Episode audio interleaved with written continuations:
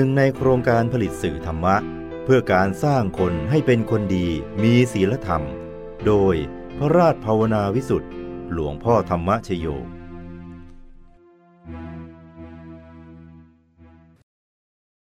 พระพุทธศาสนา กว่าจะบังเกิดขึ้นมาในโลกนี้เนะ่ยยากแสนยาก จะต้องอาศัยพระโพธิสัตว์ ผู้มีใจใหญ่ ทุ่มเทสร้างบารมีอย่างไม่เห็นแก่ความเหนื่อยยากลำบากทำทุกอย่างเพื่อสร้างบารมีให้แก่รอบ จนกระทั่ง ตรัสรู้เป็นพระอรหันตสัมมาสัมพุทธเจ้า ผู้เป็นนาถะของโลกของมนุษย์ และเทวดาทั้งหลาย เมื่อพระพุทธเจ้าบังเกิดขึ้น จึงมีพระพุทธศาสนาอยู่คู่โลก การมาเกิดขึ้นของพระพุทธองค์ จึงเป็นไปเพื่อประโยชน์สุข เพื่อเกื้อกูลแก่สรรพสัตว์ทั้งหลาย ใครก็ตามที่ได้กระทำตามพระพุทธโอวาทชีวิตก็ย่อมมีแต่ความเจริญรุ่งเรือง มีวาระพระบาลี ที่พระสัมมาสัมพุทธเจ้า ตรัสเอาไว้ในมหาสีหนาสูตรว่า เราย่อมกำหนด รู้ใจบุคคลบางคนในโลกนี้ ด้วยใจอย่างนี้ว่า บุคคลนี้ปฏิบัติอย่างนั้นดำเนินอย่างนั้น และขึ้นสู่หนทางนั้น เบื้องหน้าแต่ตายเพราะกายแตก จะเข้าถึงสุคติโลกสวรรค์ โดยสมัยต่อมาเราย่อมเห็นบุคคลนั้น เบื้องหน้าแต่ตายเพราะกายแตก เข้าถึงแล้วซึ่งสุคติโลกสวรรค์ การที่หลวงพ่อได้ยกพุทธพจน์บทนี้ขึ้นมา กล่าวเป็นอารัมพบท เพราะตั้งใจจะถือโอกาสนำเรื่องสักขกถา คือการพนันนาเรื่องสวรรค์ มาเล่าสู่ลูกๆ ให้ได้รับฟังกันเป็นตอนตอน จนกว่าจะจบเนื้อหาสาระ ส่วนว่าจะจบวันไหนนั้น ก็ค่อยๆรับฟังกันต่อไปนะจ๊ะ ที่ผ่านมาเราก็ได้รับฟังเรื่องอวัยภูมิทั้งสี่ตั้งแต่นิรยภูมิ เปรต อสุรกาย สัตว์เดรัจฉาน จนเป็นที่เข้าใจกันเรียบร้อยแล้ว การพนันนาถึงสุคติสวรรค์นี้นะ นับเป็นหนึ่งในอนุปุพิกถาห้าประการ คือทานกถา การพนันนาเรื่องการให้ทาน ซึ่งเป็นก้าวแรกของการพัฒนาคุณภาพชีวิตให้สูงขึ้น ศีลกถา การพนันนาเรื่องศีล คุณค่าของความเป็นมนุษย์ สักขกถา การพนันนา เรื่องสวรรค์พบภูมิเป็นการเสวยทิพย์สมบัติ ซึ่งหลวงพ่อกำลังจะทยอยนำมาเล่าให้ฟังนี่แหละ กามาทีนวกถา คือการพรรณนาโทษและความเศร้าหมองของกาม และประการสุดท้ายคือ เนคขมานิสังสกถา เป็นการพรรณนาอนิสงส์ของการบำเพ็ญเนคขมะ อนุปุพิกถานี้ ในสมัยปฐมโพธิการ คือเมื่อครั้งที่พระพุทธองค์ทรงเริ่มเผยแผ่พระธรรมคำสอนใหม่ๆนั้น จะทรงใช้ธรรมหมดนี้นะเป็นแม่แบบ ในการแสดงธรรมแก่พุทธบริษัท ที่มีจิตเลื่อมใสในพระองค์ ให้สมาทาน ให้ลื่นเริงเบิกบาน ให้อาจหาในธรรมยิ่งยิ่งขึ้นไป ที่ผ่านมา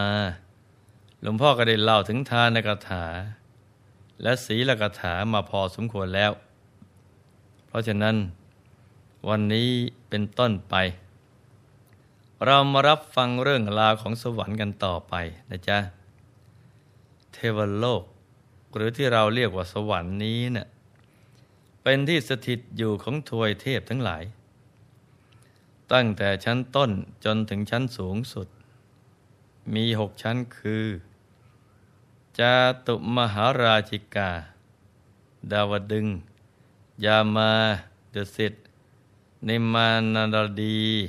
และพระนิมิตวัสวดี ก่อนที่จะกล่าวถึงประเภทของถวยเทพ เราจะพูดกันถึงการอุบัติขึ้นของถวยเทพสักก่อน คือ มนุษย์ ซึ่งรวมทั้งสัตว์เหล่าอื่น ที่ได้สั่งสมบุญกุศลเอาไว้มากพอที่จะได้ขึ้นสวรรค์ เมื่อแตกกายทำลายขันแล้วเนี่ยบุญกุศลก็จะส่งให้มาอุบัติในเทวโลก และเมื่อจะเกิดก็เป็นแบบโอปปาติกะ เป็นอุปัติเทพ คือเป็นเทวดาผู้อุบัติขึ้น แล้วโตเป็นหนุ่มเป็นสาวทันที ไม่ต้องนอนในคันมารดาเหมือนมนุษย์ หรืออยู่ในฟองไข่ เหมือนสัตว์เดรัจฉานบางจำพวก พวกเทวดานี้เมื่ออุบัติขึ้น ก็จะมีรูปร่างเป็นทิพย์ตั้งแต่อยู่ในวัยหนุ่มวัยสาว เป็นเทพบุตรเทพธิดาที่มีรูปร่างหน้าตางดงาม อยู่ในวัยอันเจริญ ตั้งแต่อุบัติจนถึงเวลาจุติกันเลยทีเดียว แต่ว่าจะตั้งอยู่ในฐานะอะไรนะเป็นเทพประเภทไหน นั่นก็สุดแล้วแต่สถานที่ที่ตนอุบัติขึ้น คือ หากตนได้สร้างบุญกุศลไว้น้อย ก็ไม่สามารถจะมีวิมานเป็นของตนเองได้ ไปอุบัติเกิดที่ตักของเทพองค์ใด ก็ตั้งอยู่ในฐานะ เป็นบุตรธิดาของเทพองค์นั้น หากเป็นสตรีสร้างบุญกุศลไว้ ตายแล้วก็ไปอุบัติเกิดขึ้นเหนือแท่นที่บรรทม ของเทพพระบุตรองค์ใด ก็ต้องเป็นบริจาริกาขององค์เทพนั้น หากเป็นสตรีสร้างบุญกุศลไว้น้อย มีวาสนาจะได้เป็นเพียงพนักงานตกแต่ง ประดับประดาอาพร เครื่องต้นเครื่องทรงของเทพองค์ใด ก็จะไปอุบัติเกิดที่ไกลๆท่นบรรทมของเทพผู้เป็นนาย หากสร้างบุญไว้น้อย มีวาสนาจะได้เป็นเพียง เทวดาประเภทรับใช้ เป็นบริวารของเทพ ผู้มีบุญองค์ใด ก็จะไปอุบัติ ภายในปราสาทพิมานของเทพองค์นั้น ถ้าไม่ได้อุบัติในบริเวณ พิมานของเทพองค์ใดเลย แต่อุบัติเกิดในที่ว่างระหว่างแดนต่อแดน ไม่ทราบว่าเป็นบริวารของเทพผู้เป็นเจ้าของวิมานไหน ในกรณีนี้ จอมเทพผู้ทรงเป็นอธิบดีผู้ใหญ่กว่าทวยเทพทั้งปวง ในสวรรค์ชั้นนั้น จะเสด็จมาและก็ทรงทำหน้าที่ เป็นผู้พิจารณาตัดสิน มมติว่าเป็นสวรรค์ชั้นดาวดึง พระอินทร์เป็นจอมเทพคอยปกครอง ก็จะวินิจฉัยปัญหาของเทวดาในสวรรค์ชั้นนั้น วิธีวินิจฉัยคดีของพระองค์ท่านคือ หากเทวดาที่อุบัติเกิดใหม่ เกิดใกล้วิมานของเทพองค์ใด ก็ทรงตัดสินให้เป็นบริวารของเทพองค์นั้น หากว่าทรงอนุมานดูแล้ว ทรงเห็นว่าสถานที่ที่เทวดาอุบัติเกิดใหม่นั้น ตั้งอยู่กึ่งกลางพอดี อย่างนี้ก็ต้องพิจารณากันต่อ จอมเทพผู้มีศักย์ใหญ่ ท่านก็จะทรงดูที่พักของเทวดาผู้อุบัติใหม่ เห็นว่าหันหน้าเล็งแลไปทางวิมานของเทพองค์ใด พระองค์ก็ทรงตัดสินให้เป็นบริวารของเทพองค์นั้น ทีนี้หากเทพประบุตร เทพธิดาผู้ที่อุบัติเกิดใหม่นั้น ไม่แลดูวิมานของเทพองค์ใดเลย นั่งนิ่งเฉยๆอยู่อย่างนั้น ท่านจอมเทพ ก็จะทรงตัดสินให้เป็นบริวารของพระองค์เอง หากว่าตนได้เคยสร้างบุญกุศลไว้มากพอเพียง ก็จะไปอุบัติเกิดในวิมานของตนเอง เพราะว่ามีประสาทพิมานพร้อมทั้งเทพบริวารคอยต้อนรับอยู่แล้ว ไม่ต้องไปเป็นบุตรธิดา หรือเป็นเทวดารับใช้ของเทพองค์ใด จะมีชีวิตที่เป็นอยู่อย่างสบาย มีอิสระเสรี มีความสุขสวยที่ประโยชน์สมบัติอยู่ในสวรรค์ชั้นนั้นๆ ทพยปราสาทก็มีความสวยงาม วิจิตรพิสดารแตกต่างกันออกไปตามกำลังบุญ ตั้งแต่วิมานเงิน วิมานทอง วิมานแก้ว และมีที่พิเศษออกไปอีกเยอะแยะมากมาย เทวดาจะสวยสุข จนกว่าจะหมดอายุไข หรือหมดบุญที่ได้ทำเอาไว้ เมื่อกล่าวถึงความเป็นอยู่ของทวยเทพ ในโลกสวรรค์นี้นะจ๊ะ เทวดาเนี่ยเขาจะมีรูปโฉม ผิวพรรณวันนะ เป็นทิพย์สวยสดงดงามมากทีเดียว สรีระกายก็เกลี้ยงเกลาสะอาดบริสุทธิ์ ปราศจากมลทินไฟฟ้าทุกอย่าง ไม่มีกลิ่นเหม็นในกายเหมือนมนุษย์เราเลย เทวดาจะเนรมิตกายให้ใหญ่โต หรือเล็กเท่าใด ก็ได้ดังใจปรารถนา เพราะว่ากายของเขาเน่ะเป็นทิพย์พวกเทวดาจะมีเทวฤทธิ์คือมีฤทธิ์ที่เกิดขึ้นเองตามกำลังบุญ เช่น นึกคิดอยากได้อะไรก็จะได้ดังใจปรารถนา หรือระลึกชาติได้ในระดับหนึ่ง มีตาทิพย์หูทิพย์ รู้วาระจิตของมนุษย์ แปลงร่างก็ได้เป็นต้น เทวดาจำนวนเป็นพันองค์ สามารถที่จะเนรมิตตัวให้เล็กลง แล้วเข้าไปอยู่รวมกันในสถานที่เล็ก ประมาณเท่าปลายเส้นผม ก็สามารถที่จะทำได้จะในสมัยที่พระผู้มีพระภาคเจ้าของเรา ยังทรงมีพระชนชีพอยู่ บางครั้งหมู่เทวดา ได้พากันมาเฝ้าพระองค์ เพื่อสดับตรับฟังพระธรรมเทศนา มีมากมายนับจำนวนได้ถึงหนึ่งหมื่นโกดโดยเหตุนี้จึงจะไม่ต้องเนรมิตกายให้เล็กลง เพื่อจะได้ฟังธรรมอยู่ใกล้ๆพระพุทธองค์ อีกเรื่องหนึ่งที่น่าสนใจก็คือว่า วกเทวดาจะบริโภคสุธาโพธซึ่งเป็นอาหารทิพย์สุธาโพธิเขาบริโภคเข้าไปแล้วเนะ่ยจะซึมหายไปในกายจนหมด และตราบใดที่ยังมีชีวิตเป็นเทพอยู่ในสวรรค์ อุปัตวันตรายใด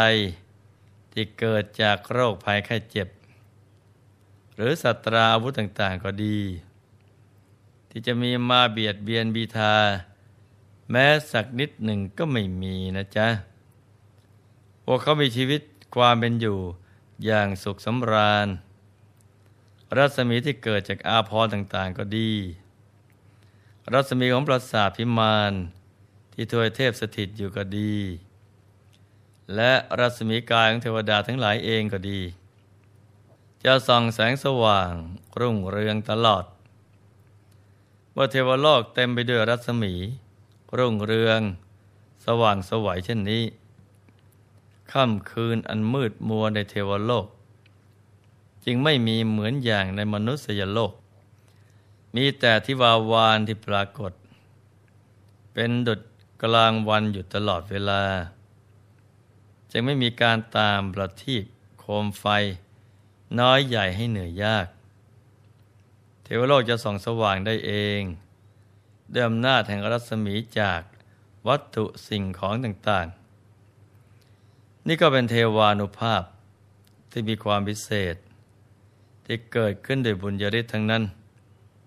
ถ้าหากลูกๆ ตั้งใจทำความดี สั่งสมบุญกันไว้ให้มาก ๆ สักวันหนึ่ง เราก็จะได้ไปเป็นอย่างชาวสวรรค์ดังที่หลวงพ่อเดชพนานามาเมื่อสักครู่นี้แหละ ราะฉะนั้น ถ้าอยากเป็นสหายแห่งเทวดา ก็ให้ทุ่มเทสร้างบารมี กันอย่างเต็มที่ มีหิริโอตปะ มีศีลห้าเป็นปกติกันทุกคนนะจ๊ะ ในที่สุดนี้ หลวงพ่อ ขออำนวยพร ให้ทุกท่าน มีแต่ความสุข ความเจริญรุ่งเรือง ให้ประสบความสำเร็จในชีวิต ในธุรกิจการงานและสิ่งที่พึงปรารถนา ให้มีมหาสมบัติบังเกิดขึ้น เอาไว้ใช้สร้างบารมีอย่างไม่รู้หมดสิ้น ให้มีสุขภาพพรานามัย สมบูรณ์ แข็งแรง มีอายุขายยืนยาว ได้สร้างบารมีกันไปนานๆ ให้ครอบครัวอยู่เย็นเป็นสุข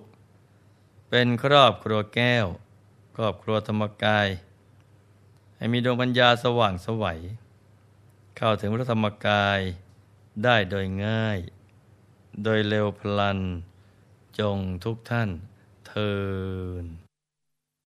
ธรรมกาย